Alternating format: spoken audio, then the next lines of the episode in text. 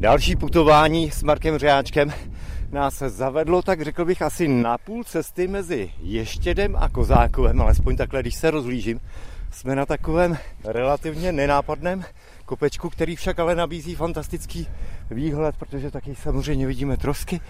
Tamhle Bezděs. Sichrovský zámek. Sichrovský zámek, kde jsme byli minule. Je to pořád taková jakoby oblast v dosahu zámeckých pánů ze Sichrova, Rohanů. Tam vlastně konec konců vidíme Jenčovecký kostel, kde plánovali oni prodloužení té Rohanky.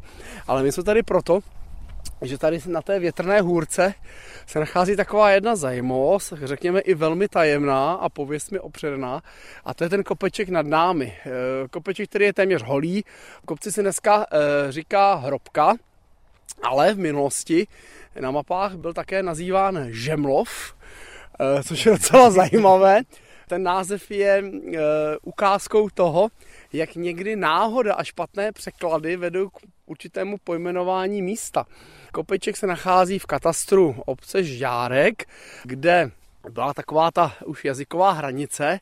Část sedláků zde byli Češi, část už mluvila německy a na německých mapách ten kopec se jmenuje Zemlberg.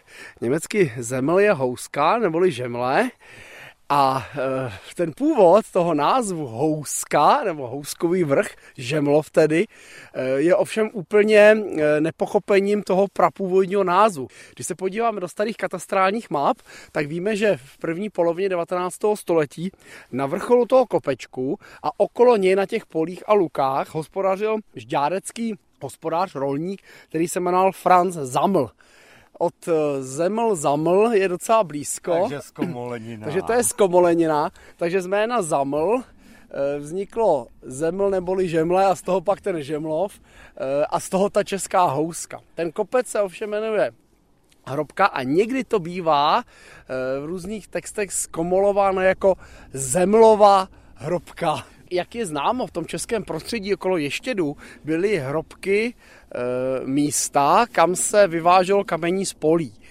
Eh, ovšem mystici, různí ezoterici a hledači tajemství toto místo označují jako za skutečnou hrobku, uměle navršený kopec, jaký třeba známe z Pobaltí nebo z Rujány. Tak ono to tak trošku vypadá, jo. že tady vlastně na tom relativně oblém vršku nám narůstá ano, ano. takový hrbol. A přesně z toho vznikla ta legenda, že tam je pořben nějaký významný pravěký eh, panovník nebo něco takového. Četl jsem různé texty, jak ten kopec vyzařuje zvláštní energii. Těžko říct, jak moc reálný základ to má, ale je to místo velmi hezké, už jenom tím nádherným výhledem a, tím, a tou legendou, která se s tím spojuje,